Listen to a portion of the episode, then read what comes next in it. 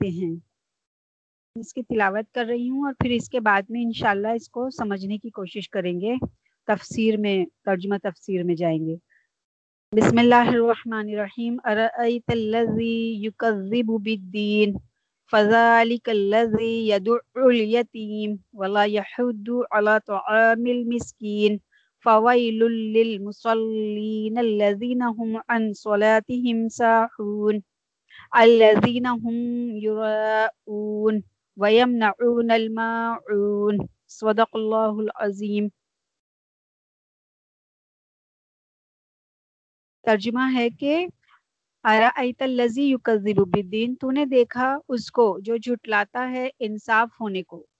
فذالک اللذی یدعو الیتیم سو یہ وہی ہے جو دھکے دیتا ہے یتیم کو. ولا یحد علی طعام المسکین. اور نہیں تاکید کرتا محتاج کے کھانے پر۔ فوائل للمصلین الذین هم عن صلاتهم ساحون۔ پھر خرابی ہے ان نمازیوں کی جو اپنی نماز سے بے خبر ہیں۔ الذین هم یراؤون، وہ جو دکھلاوا کرتے ہیں۔ ویمنعون المعون، اور مانگی نہ دیوے برتنے کی چیز۔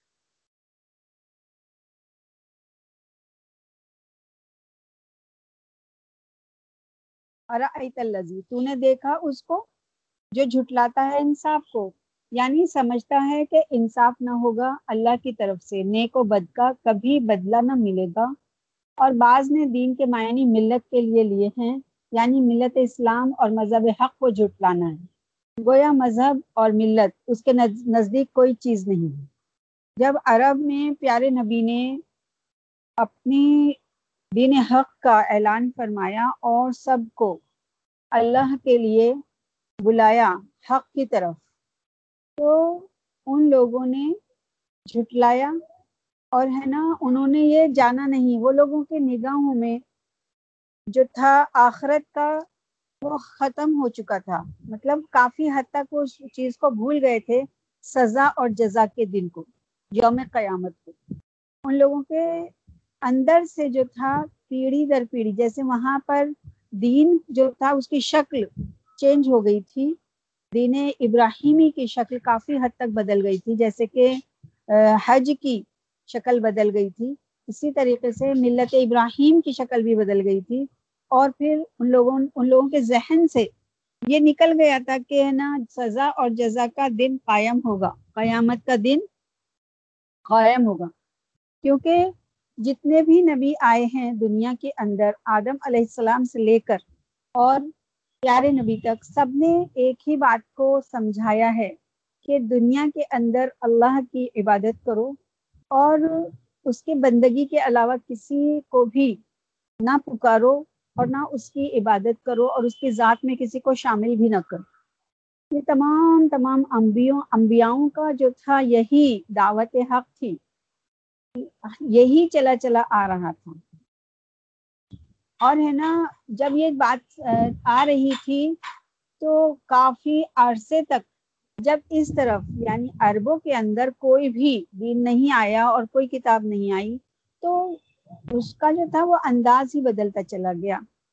دین کا، ملت ابراہیم کا جو تھا، وہ نقشہ چینج ہوتا چلا گیا۔ جو حضرت ابراہیم علیہ السلام اور اسماعیل علیہ السلام نے دین کو جو چھوڑ کر گئے تھے وہ چینج ہوتا چلا گیا۔ تو ان لوگوں کے اندر سے نا یہ بھی بات نکل گئی کہ قیامت کا دن بھی واقع ہوگا۔ کیونکہ اور نبی جتنے بھی آئے، سب نے یہ بات بھی بتائی کہ ایک دن قائم ہوگا، جس دن کے بدلہ لیا جائے گا، اللہ تعالیٰ اس کا کیے کا بدلہ دے گا۔ یعنی یوم جزا جو ہے، وہ قائم ہوگی۔ اور ہے نا، وہ مالک جو ہے، وہاں پر اپنا عرش سجائے گا اور پھر سب سے ان کے کیے کے بارے میں پوچھ تاچھ ہوگی۔ تو یہ والی بات جو تھی، ہر انبیاء نے آ کر بتائی۔ یعنی اللہ کی وحدانیت بھی بتائی اور قیامت کے دن کو بھی بتایا۔ اپنی رسالت بھی بتائی۔ تو یہ ساری باتیں جب ہوتی رہی، لیکن لوگ اس کو جھٹلاتے رہے۔ اور اب عربوں کے اندر تو حضرت اسماعیل علیہ السلام سے لے کر پیارے نبی تک کوئی نبی ہی نہیں آئے تھے اور نہ ہی کوئی شریعت آئی تھی۔ تو ان لوگوں میں اتنی بگاڑ ہو گیا تھا کہ ان لوگوں کے اندر سے نا یہ والی بات ہی ختم ہو گئی تھی کافی حد تک کہ ایک دن قائم ہوگا اور وہ قیامت کا دن ہوگا اور اس کے اندر سزا اور جزا کا معاملہ آئے گا۔ تو جب انسان کے اندر سے نا یہ بات نکل جاتی ہے، اس کو اس پیشی کی فکر نہیں رہتی کہ ہم سے جو ہم کر رہے ہیں اس کے بارے میں پوچھ تاچھ ہوگی۔ تو پھر دنیا میں وہ کچھ بھی کرے اس کو کوئی فکر نہیں ہوتی کوئی ڈر نہیں ہوتا۔ وہ پھر اسی لیے اربوں کے اندر یہ والی بات آ گئی تھی کہ وہ منمانی کرتے تھے اور اپنی طاقت کو ہی سب کچھ سمجھ لیا تھا۔ اپنے ہر چیز کو انہوں نے اپنی مرضی سے ہی اپنی زندگی کو گزارنا شروع کیا تھا۔ تو یہاں پر ہے نا اسی بات کو اللہ تعالیٰ فرما رہا ہے کہ تو نے دیکھا اس کو جو جھٹلاتا ہے انصاف کو ہے نا؟ یعنی کہ ایسا کیسے ہو سکتا ہے؟ یعنی یہ سمجھتے ہیں کہ نا، انصاف نہ ہوگا اور اللہ کی طرف سے نیک بد کا کبھی بدلہ نہ ملے گا۔ ہے نا؟ اور جب ہم نے آگے اس کو پڑھا تو اس کے نزدیک کوئی چیز ہی نہیں ہے قیامت اور روز جزا۔ اب جب ان کے اندر یہ والی بات ہی نہیں تھی تو یعنی یتیم کی ہمدردی اور غم خواری تو درکنار اس کے ساتھ نہایت سنگدلی اور بد اخلاقی سے پیش آتا ہے یہ لوگ۔ یہ لوگ اس لیے ظالم ہو گئے تھے اور ان کے اندر سے یہ خوف ہی نکل گیا تھا کہ ہم کو اٹھنا ہے اللہ کے سامنے اور حاضر ہونا ہے۔ بس ان کے اندر جب جیسے جیسے بت رکھتے گئے خانہ کعبہ کے اندر، بتوں کی نحوست پھیلتی چلی گئی اور نا شرک ایک ایسی ناپاکی ہے جس کے اثرات جو ہیں وہ لوگوں کے دلوں میں اور ان کے زندگیوں میں بہت جلدی اثر کرتے ہیں۔ تو کیونکہ ہے نا، اللہ کے شرک جو بھی کرتا ہے، اس کے ساتھ شیطان فوراً ہی داخل ہو جاتا ہے۔ کیونکہ شیطان ہی یہ سب کرواتا ہے۔ وہ تو اس بات سے بے انتہا خوش ہوتا ہے۔ تو جو بھی جو بھی لوگ اس طریقے سے شرک کرتے ہیں، ان کے اندر شیطان جو ہے، وہ بہت جلدی ان کے ساتھ میں ان کا دوست بن جاتا ہے۔ اور پھر ان کے اندر سے وہ خوف نکال دیتا ہے قیامت کا۔ جب قیامت کا خوف انسان کے اندر سے نکل جاتا ہے تو پھر دنیا میں وہ اپنی منمانی کرنے لگتا ہے۔ کیونکہ نا، انسان جیسے کہ جو بھی ابھی ایک اسکول کا ہم ایگزامپل لیں گے کہ اگر سال بھر نہیں پڑھیں گے تو امتحانوں میں کیا لکھیں گے؟ اسی طریقے سے اگر گھر میں بچے کوئی غلطی، کوئی غلط راہوں پہ چلیں تو ان کو ایک خوف ہوتا ہے کہ ہم سے باس پرس ہوگی، ہمارے ماں باپ ہم سے اس کے بارے میں پوچھ گچھ کریں گے۔ تو جب ہے نا ان لوگوں کے اندر سے یہ بات یہ خوف ہی نکل گیا تھا، تو پھر ان لوگوں کو اپنی منمانی سے کوئی نہیں روک سکتا۔ اور انہوں نے کی اپنی منمانی؟ اور کس قدر کی؟ یہ سبھی جانتے ہیں کہ ان لوگوں نے کیا کیا کچھ ظلم نہیں کہے، کرے، ہے نا؟ تو پھر وہ لوگ وہ لوگ کیا کرتے تھے کہ وہ لوگ یتیموں کے ساتھ ان کی کوئی ہمدردی نہیں تھی، کوئی غمخواری بھی نہیں تھی۔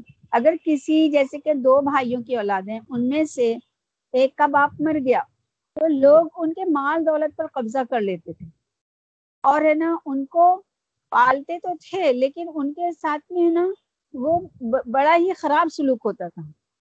اسی طریقے سے اگر کسی کا شوہر مر جاتا تھا، تو اس کی، اس کے جو بیٹے ہوتے تھے وہی ان، اس کی بیوی کو یعنی سوتیلی ماں کو اپنے اپنے حرم میں رکھ لیتے تھے۔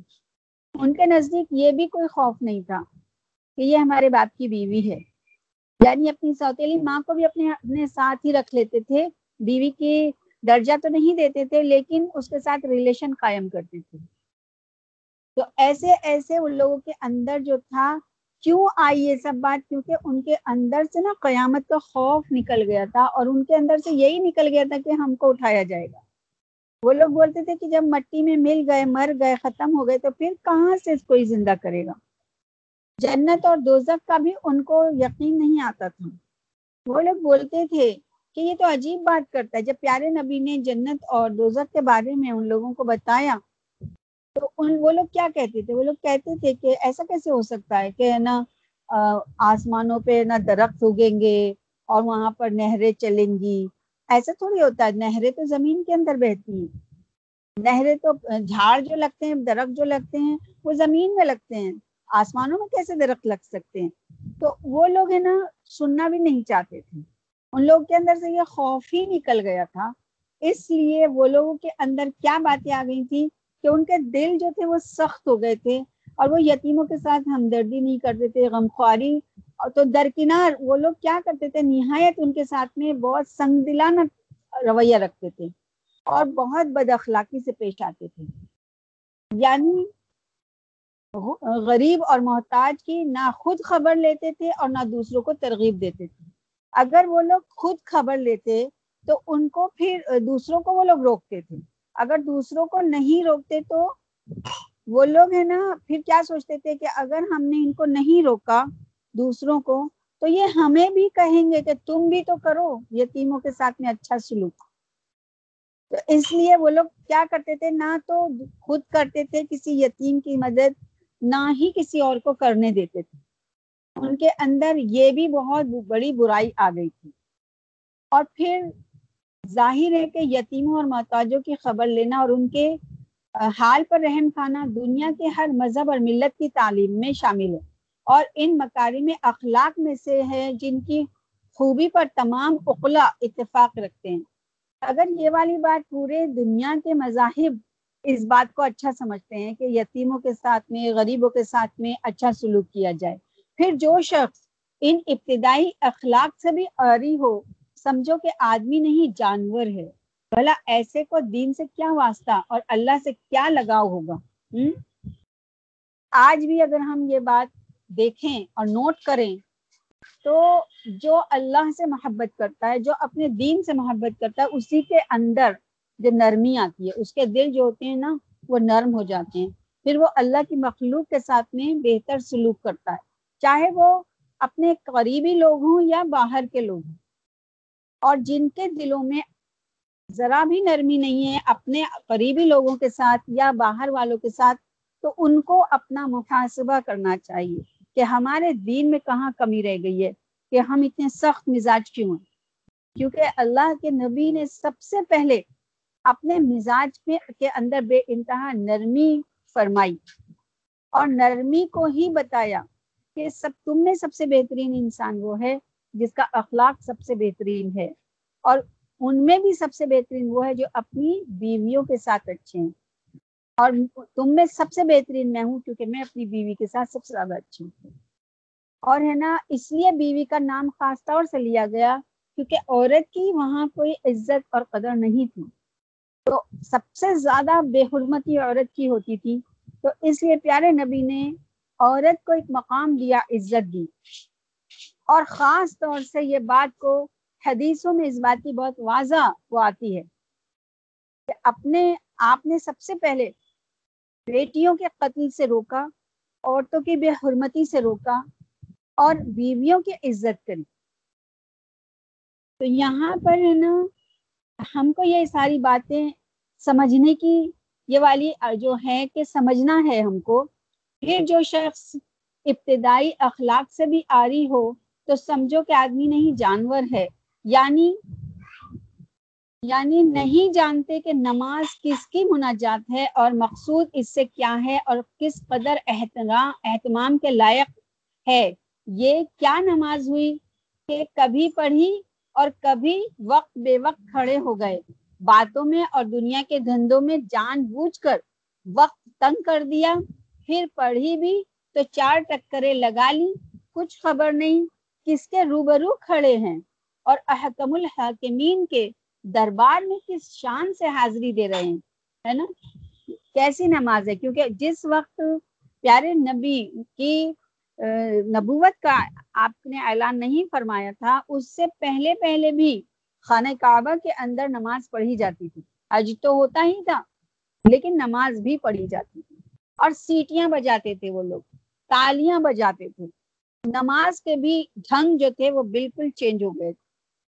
ان لوگوں کے اندر سے شعور نکل گیا تھا۔ اور نمازوں کا رنگ ڈھنگ سب بدل گیا تھا۔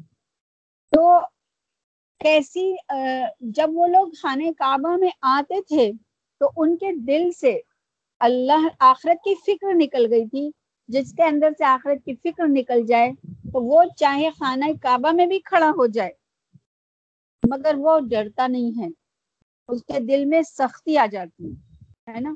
تو دل کے اندر نرمی آنے کے لیے جو سب سے پہلی چیز ہے، وہ ہے یوم قیامت کا جو ہے دل میں اقرار کرنا اور اس کے لیے اپنے آپ کو تیار کرنا اور فکر کرنا۔ کہ مجھے ایک رب، احکم الحاکمین کے سامنے روبرو کھڑا ہونا ہے اور میں اس کو کیا جواب دوں، کیا دوں گی؟ اور جب انسان کے اندر اللہ رب العالمین کا سامنے حاضری کا خوف ہوگا، تو یقیناً یقیناً اس کے اندر جو ہے دل کے اندر نرمی آئے گی اور اس کی نمازوں کے اندر خوشو اور خضو پیدا ہو جائے گا۔ یہاں نماز کے لیے اللہ تعالیٰ نے کیسی تاکید یہ بات رکھی ہے کہ ہے نا، وہ لوگ تو نماز کے بارے میں جانتے ہی نہیں۔ اور جب نماز کے لیے کھڑے ہوتے ہیں تو یہ بھی نہیں سوچتے ہم کس کے سامنے کھڑے آج ہماری کنڈیشن بھی کچھ ایسی ہی ہے۔ آج ہم بھی اگر ہم اپنے آپ کو دیکھیں، کیونکہ یہ قرآن جو ہے وہ لوگوں نے جن کے لیے جن کو یہ والی بات سمجھا کر پوری دنیا کے انسانوں کو اللہ رب العزت نے یہ تعلیم فرمائی ہے، تو اس کے لیے یہ ہے نا سمجھنے کی بات ہے۔ وہ لوگ تو کر کے جا چکے جس نے اپنے آپ کو چینج کیا، توبہ کی اور پیارے نبی کے ساتھ میں ایمان لے آئے اور اور صحابہ بن گئے۔ تو وہ تو معافی کے طلب ہو گئے حقدار۔ لیکن قیامت تک کے لیے جو لوگ ہیں، ان کے لیے بھی تو یہ نصیحت ہے۔ جیسے اب ہم پڑھ رہے ہیں اور ہم سن رہے ہیں، تو اب ہمارے لیے یہ نصیحت ہے۔ اور ہم پڑھیں اور پھر آگے پہنچائیں، تاکہ اور لوگوں کو بھی اس کی نصیحت پہنچے اور پتہ لگے کہ صرف چار سجدے مار کر اپنے آپ کو یہ یہ وہ کر دیں، اپنے اندر کے ہم نے نماز ادا کر لی۔ نماز پڑھنے کا مطلب ہے کہ ہم کس کے سامنے کھڑے ہیں؟ وہ وہ احکم الحاکمین، جس نے اتنا عظیم الشان آسمان کو تیار کر دیا، ایسی زمین بنا دی، ایسے پہاڑ بنائے، ستارے ٹانک دیے۔ یہ ستاروں کو یہ اگر ہم دیکھیں تو یہ کیا ہمارے لیے نصیحت نہیں ہے؟ اس کے اندر اتنی ضرورت اور طاقت ہے؟ پورے روشن ستارے الٹ کر اور ٹانک دیے گئے ہیں۔ اذان ہو رہی ہے، ذرا سی دیر کے لیے میں خاموش ہوتی ہوں۔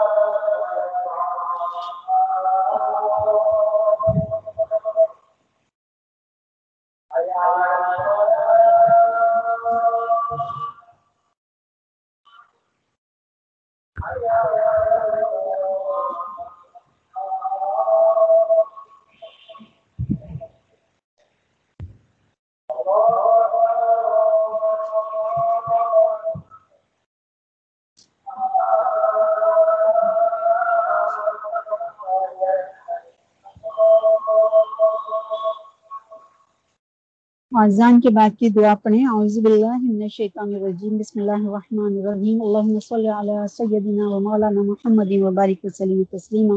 اللہم رب هذه الدعوة التامة والصلاة القائمة آتی سیدنا محمد الوسیلة والفضیلة والدرجة الرفیعة وابعثه مقاما محمودا الذي وعدته وارزقنا شفاعته يوم القيامة إنك لا تخلف الميعاد برحمتی کا یا ارحم الراحمین۔ اللہ ہم سب کا خاتمہ ایمان پر فرمائے، آمین یا رب العالمین۔ تو یہ جو نماز کے بارے میں یہاں تاکیدن کہا گیا ہے ہے نا؟ اس کو بہت غور سے ہم اگر اپنے اوپر لیں تو انشاءاللہ ہماری نمازوں میں چینجز آ جائے گی۔ اور جب ہم نماز کے لیے کھڑے ہوں گے تو ہم کو کیسا لگے گا کہ ہم اتنے عظیم الشان رب کے سامنے کھڑے ہیں، جس نے ایسی ایسی بے ستون آسمان کھڑا کر دیا۔ اس کا کوئی بھی ایک ٹیکی نہیں ہے، کوئی پلر نہیں ہے۔ کہیں سے کہیں تک سال کتنے قرن سے قرن ہو گئے ہیں۔ اس آسمان کو اللہ کو بنائے ہوئے اب تو دنیا بھی آخری دم پر ہے، آخری حصے میں ہے۔ اور قیامت کی بہت قرب ہے، نزدیکیاں ہیں۔ لیکن کیا کیا آسمان میں ایک ذرہ برابر بھی جھول آیا ہے؟ کوئی سوراخ ہوا ہے؟ کہیں سے کٹا پھٹا ہے؟ یہ اللہ ہی کی قدرت ہے۔ کہ اس نے ایسا عظیم الشان آسمان ہمارے سروں پر الٹ دیا ہے۔ اور پھر اس کے اوپر کا حال جو ہمیں قرآن اور حدیثوں سے ملتا ہے کہ سات آسمان بنا دیے ہیں۔ ایسی بے شمار زمینیں جو سیاروں کی شکل میں، زمین کی شکل میں ہم، جس پہ ہم چلتے پھرتے ہیں۔ اور پھر جنت اور دوزخ۔ جنت کے بارے میں کہ ہمیں اللہ تعالیٰ نے ایک اور سرزمین کے بارے میں جیسے ہم اس سرزمین پر قدم جمائے ہوئے ہیں، رکھے ہوئے ہیں، اور یہاں ہم رہتے ہیں اور ہم سوتے ہیں، کھاتے ہیں، پیتے ہیں ایسی ہی انشاءاللہ الرحمن جنت میں جائیں گے، وہاں پر بھی گھر ملیں گے، اور وہاں پر بھی ہم زمین پر پیر رکھیں گے، وہاں پر بھی جیسے یہاں سمندر ہیں، نہریں ہیں، وہاں پر کے لیے بھی اللہ تعالیٰ نے قرآن پاک میں بالکل ارشاد فرمایا ہے کہ وہاں پر بھی نہریں جاری ہیں اور وہاں کی نہریں اتنی شفاف اور اتنی بہترین ہیں۔ تو یہ سب واقعات جو ہم کو ملتے ہیں اور ہم ان کو سمجھتے ہیں، سنتے ہیں، تو ان دنیا کی نہروں سے بھی ہم اس بات کا یقین کر سکتے ہیں۔ جب سمندر پہ سے ہماری، ہم کہیں جاتے ہیں اور گزرتے ہیں، تو اس سمندر سے بھی ہم اگر دیکھیں تو ہم اللہ کو محسوس کر سکتے ہیں۔ کہ واقعی میں رب العالمین تو نے اتنا عظیم الشان سمندر جب دنیا میں بنایا ہے، اتنا پانی بنایا ہے، اور اس پانی پر تیرا حکم جاری اور ساری ہے، تیرے حکم سے یہ یہ پرسکون بہتا ہے، اور تیرے حکم سے اس میں تلاتم پیدا ہوتا ہے، تیرے حکم سے اس کے اندر ہیجان ہوتا ہے، اور تیرے حکم سے اس کے اندر طوفان آتا ہے، اور طوفان کبھی چھوٹا، کبھی بڑا، اور کبھی کبھی سونامی کی شکل میں آ جاتا ہے ہے نا؟ تو ہم کو تو قدم قدم پر ہم اگر غور و فکر کریں تو انشاءاللہ ہم کو کافی کچھ سمجھ میں آ جائے گا اور ہماری زندگیاں چینج ہو جائیں گی۔ نماز کے بارے میں جب اللہ تعالیٰ یہاں فرما رہا ہے کہ اگر کیا تمہارا خدا اٹھنے بیٹھنے کو ہی دیکھ سکتا ہے کہ جو تم نے وضو کیا، اپنے ہاتھ پیر گیلے کر لیے اور تم نے مسلح بچھایا اور کھڑے ہو گئے اور تم نے اس کے سامنے رکو کر لیا، جھک گئے تم نے سجدہ کیا، سر ٹیک دیا۔ کیا اللہ تعالیٰ کو صرف یہی نظر آتا ہے؟ کیا اللہ رب العزت کی نظر ہمارے دلوں پر نہیں ہے؟ کیا وہ ہمارے دلوں پہ نظر نہیں رکھتا؟ ہے ان میں کہاں تک اخلاص ہے اور خوشو کا رنگ موجود ہے؟ کیا یہ بات اللہ رب العزت نہیں دیکھتا؟ اللہ تعالیٰ تو دل میں سوچنے تک کو جان جاتا ہے۔ وہ سمیون قریب ہے۔ ہے نا؟ وہ تو بڑا ہی جاننے والا باخبر ہے۔ وہ دلوں کے حال کو، پوشیدہ چیزوں کو بخوبی جانتا ہے اور اس نے اپنا نام بھی بتا دیا ہے۔ باطن، ہے نا؟ الباطن، اندر کی باتوں کو جاننے والا جو نظر نہیں آتی۔ تو اللہ رب العالمین کے دلوں کو نہیں جانتا کہ یہ سامنے کھڑے ہیں تو کس نیت سے کھڑے ہیں؟ ان کے دل میں کیا خوف ہے میرا؟ خالی کسی ریا کے لیے کھڑے ہیں یا ٹکرے مارنے کے لیے یا خالی اس لیے کہ بس نماز پڑھ لی جائے؟ نہیں، نماز جب پڑھنی پڑھیں تو اپنے رب کو حاضر اور ناظر جان کر پڑھیں کہ ہمارا رب ہمارے، ہمیں دیکھ رہا ہے، ہمیں سن رہا ہے، ہمیں محسوس کر رہا ہے اور ہمارے دل کے اندر اس کو، اس کی پہنچ بہت نزدیک ہے۔ وہ شہرک سے زیادہ ہم کو جانتا ہے۔ جب اتنی باتوں کا خیال ہم کو ہر وقت رہے گا نماز میں خاص طور سے، تو پھر انشاءاللہ ہماری نماز چینج ہو جائے گی۔ ہمارا دل چینج ہو جائے گا۔ نماز پڑھنے کا طریقہ تو یہی ہے، رہے گا ہمیشہ کے لیے۔ الحمد للہ سما الحمد للہ یہ پیارے نبی کی امت ہی ہے۔ جس نے آج تک نماز کے طریقے کو چینج نہیں کیا۔ ورنہ حضرت ابراہیم خلیل اللہ نے جو نماز چھوڑی تھی اربوں تک، پیارے نبی تک، آپ کی جو آپ نے نبوت کا اعلان جب تک نہیں کیا تھا، اور جب تک آپ نے وہاں دین کا دین نہیں پھیلا، جب تک وہاں پر کتنا چینجز ہو گئے تھے نماز میں۔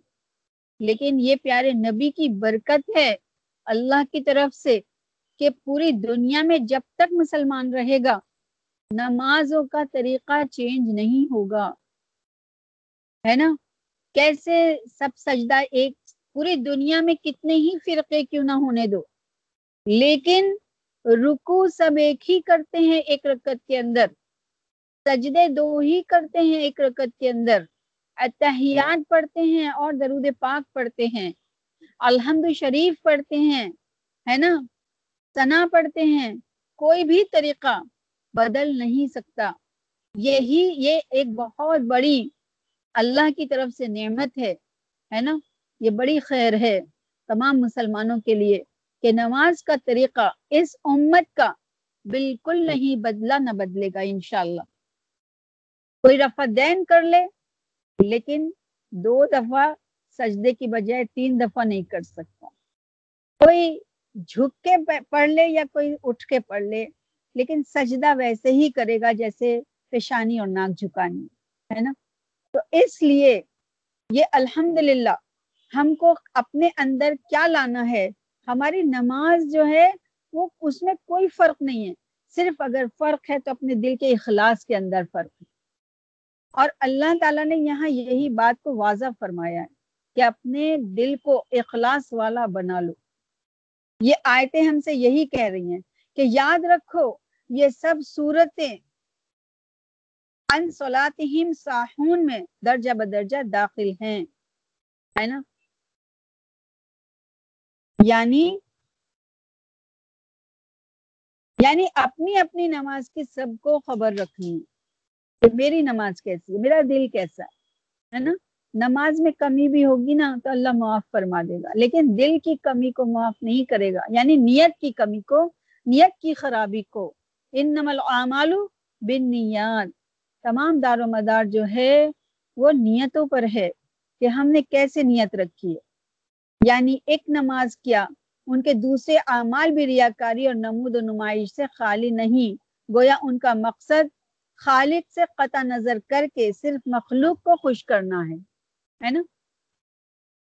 اللہ کے علاوہ پوری دنیا کو خوش کر لو، مگر اللہ راضی نہیں، تو کوئی فائدے کا پوری دنیا کو خوش کر کے فائدہ نہیں۔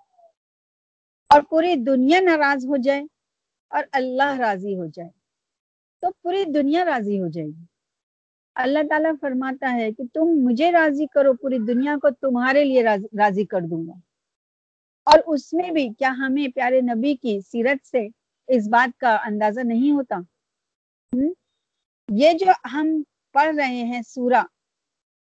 اس میں میں بتا رہی ہوں آپ لوگوں کو کہ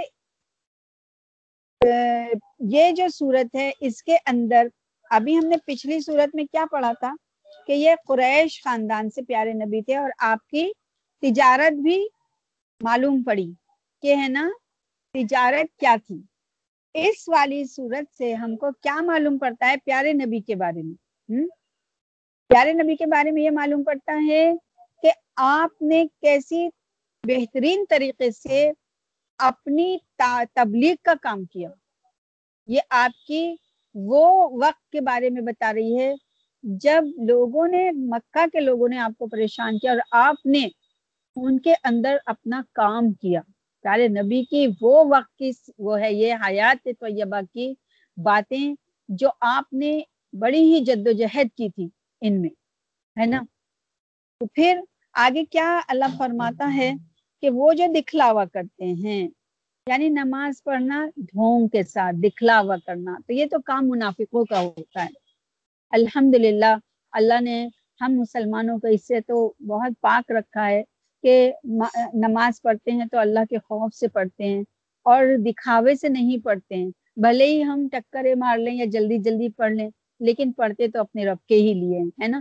بس تھوڑی سی محنت اور کریں گے، اپنے دل کو تھوڑا سا اور صاف اور پاک کریں گے تو بہت فائدے میں آ جائیں گے، ہے نا؟ یعنی زکوٰۃ، صدقات وغیرہ تو کیا ادا کرتے؟ معمولی برتنوں کی کی چیزیں بھی، مثلا ڈول، رسی، ہنڈیا دیکھتی کلہاڑی، سوئی، دھاگا وغیرہ کسی کو مانگی نہیں دیتے، جن کے دے دینے کا دنیا میں عام رواج ہے۔ بخل اور فسق کا جب یہ حال ہو تو ریا کی، ریاکاری کی نماز سے ہی کیا فائدہ ہوگا؟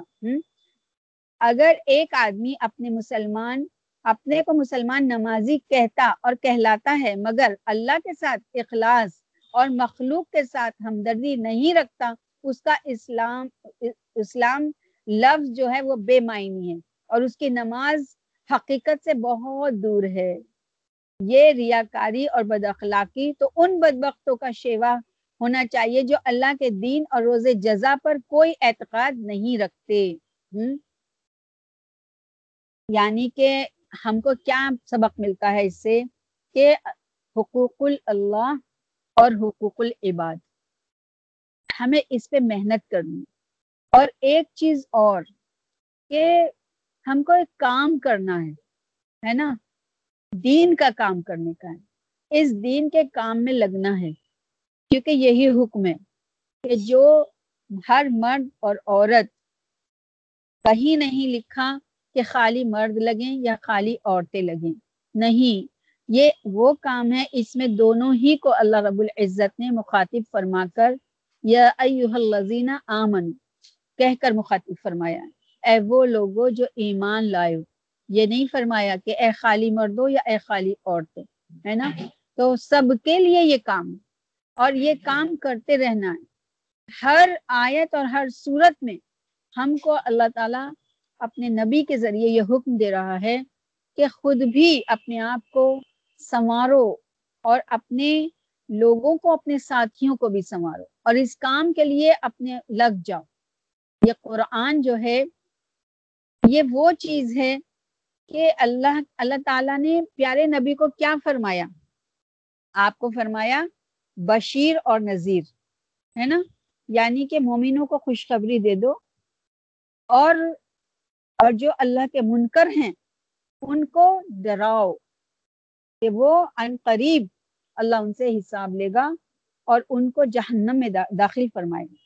اور مومنوں کے لیے خوشخبری ہے کہ ان کو خوشخبری دے دیجیے کہ ہے نا، ان کو قریب اللہ رب العزت دنیا میں وہ جو تقوی سے رہے تو ان کو جنت میں داخل فرمائے گا۔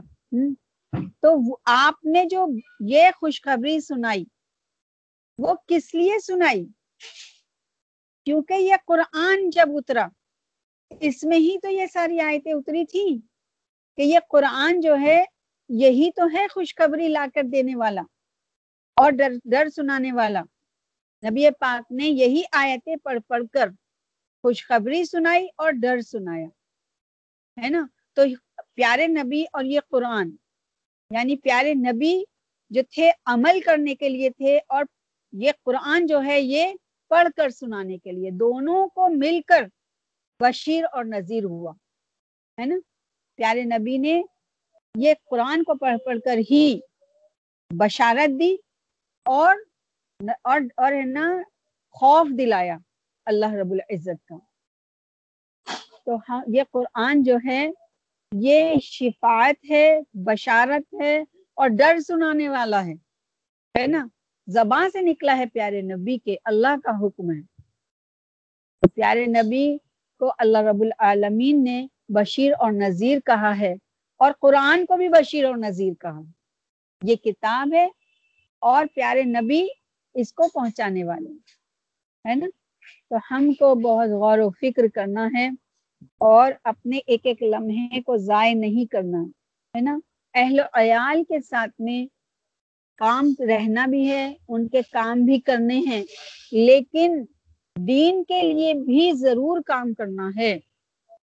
اپنا پورا وقت اپنے گھر میں لگا کے اپنے آپ کو، اپنے اپنے ٹائم کو ختم نہیں کرنا ہے۔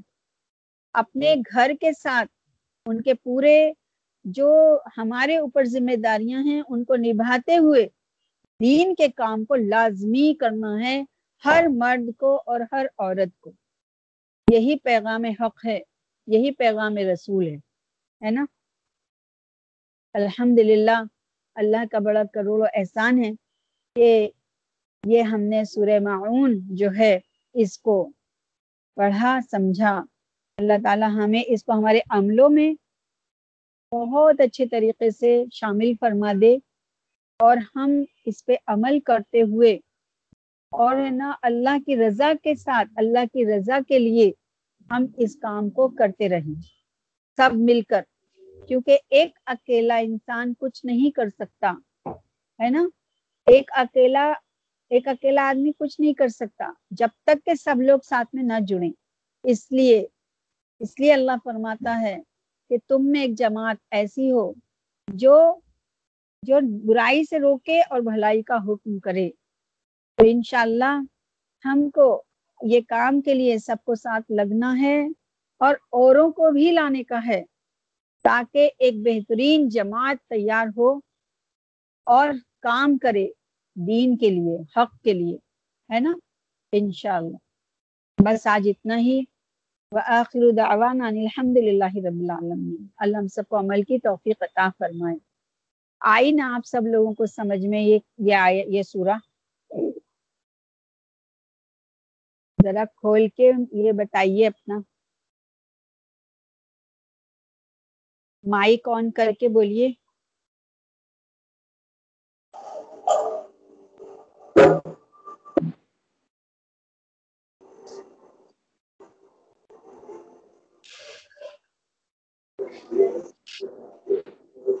آئی سمجھ میں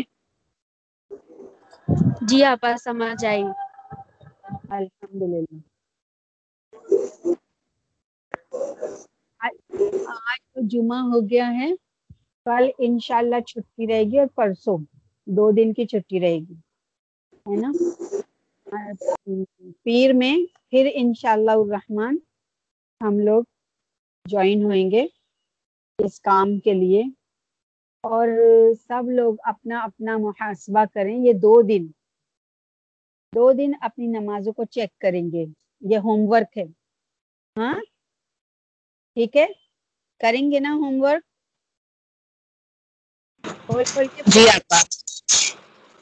ہاں ہوم ورک ہے یہ آپ سب لوگوں کا، میرا بھی۔ کہ ہم اپنی اپنی نمازوں کو چیک کریں گے۔ ہم جب کھڑے ہوں گے نماز کے لیے، شروع سے ہی لے کے چلیں گے۔ وضو کریں گے تو ابھی نہیں، اللہ کے لیے کر رہے ہیں، ہے نا؟ اور جب ہم جان نماز بچھائیں گے تو کیا بولیں گے؟ اللہ کے لیے بچھا رہے ہیں نا۔ اور جب کھڑے ہوں گے نا تو اللہ کو محسوس کریں گے۔ اور صرف ایک وقت کی نماز میں نہیں، پانچوں وقت کی نماز میں۔ ہم؟ پانچ اور پانچ دس نمازیں ہوتی ہیں، ہے نا؟ تو دسوں نمازوں میں ہم یہ چیک کریں گے اپنے آپ کو۔ اپنے اپنے آپ کو یہ یاد دلائیں گے۔ ٹھیک ہے؟ سب لوگ یہ ہوم ورک کریں گے نا؟ جی آپا انشاءاللہ۔ چلیے جی ہاتھ اٹھائیں۔ اور کسی کو کچھ پوچھنا ہو کوئی اور الگ کوئی بات تو پوچھ لو۔ اس کے علاوہ کچھ بھی۔ کسی کو کچھ پوچھنا تو نہیں ہے، کوئی سوال، کوئی بات۔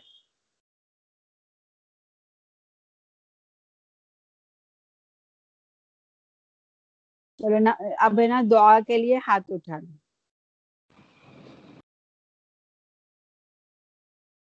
اعوذ باللہ من الشیطان الرجیم۔ بسم اللہ الرحمن الرحیم۔ اللهم صل على محمد وعلى ال محمد كما صليت على ابراهيم وعلى ال ابراهيم انك حميد مجيد. اللهم بارك على محمد وعلى ال محمد كما باركت على ابراهيم وعلى ال ابراهيم انك حميد مجيد. الحمد لله الحمد لله الحمد لله رب العالمين حسبنا الله ونعم الوكيل فتبارك الله احسن الخالقين لا حول ولا قوة الا بالله العلي العظيم. یا ارحم الراحمین یا ارحم الراحمین اللہ تمام حمد ثنا تیرے لیے ہے۔ تو ہی ہے۔ تمام عالم کا رب ہے رب العالمین ہے۔ یا الہ العالمین تیرے سوا کوئی معبود ہی نہیں ہے۔ تو ہی اکیلا الہ ہے۔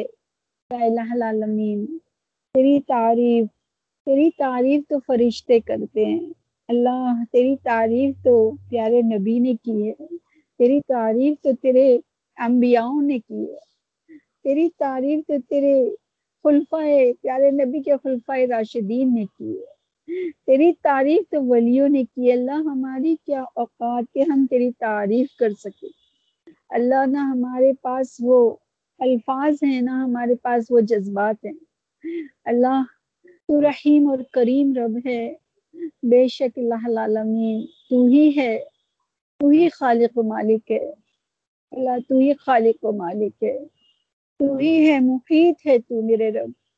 اللہ ہم تیری عبادت کرتے ہیں اور انشاءاللہ الرحمن کرتے رہیں گے۔ اللہ یہی ہماری نیت ہے، یہی ہمارا ارادہ ہے۔ اللہ ہمارے اس ارادے کو مضبوطی عطا فرما اور ہماری نیت کے ساتھ ہمارے فیصلے فرما۔ اللہ ہم تجھے پکارتے ہیں۔ اللہ ہم ہر تکلیف میں تجھے پکارتے ہیں۔ اللہ کیونکہ تیرے سوا کوئی ہے ہی نہیں جسے ہم پکارے۔ اللہ ہماری مدد فرما۔ اللہ ہماری مدد فرما۔ تو خوب جانتا ہے کہ ہم کتنے کمزور ہیں۔ ہم تو بہت کمزور ہیں۔ اللہ ہم ہم تو آتی جاتی سانس کے لیے بھی تیرے محتاج ہیں۔ یا الہ العالمین، بس تو ہماری مدد فرما، ہم پہ رحم فرما، ہم پہ کرم فرما، فضل فرما، ہماری ہر حال میں مدد فرما۔ یا الہ العالمین، جب تک اس دنیا میں ہیں، تب بھی ہماری مدد فرما۔ اور جب موت کا وقت آ جائے، تب بھی ہماری مدد فرما۔ اور جب ہم اس گڑھے میں چلے جائیں، جس کا نام قبر ہے جو اندھیری جگہ ہے، جہاں کوئی نہیں ہے، لیکن اللہ وہاں تو ہے۔ اللہ تیرے، اللہ تو کافی ہے۔ اللہ وہاں بھی ہماری مدد فرمانا۔ اللہ حشر میں بھی مدد فرمانا۔ اللہ پل سرات پہ بھی مدد فرمانا۔ یا اللہ العالمین، تو ہم سے راضی ہو جا۔ اللہ ہم تجھے راضی کرنا چاہتے ہیں۔ اللہ ہماری، ہمارے دلوں کو اخلاص کے ساتھ اپنے دین کی طرف پھیر دے۔ اللہ ہمارے صغیر اور کبیرہ گناہوں کو معاف فرما۔ اللہ اب تک جو ہم سے نادانیاں ہوئی انہیں معاف فرما۔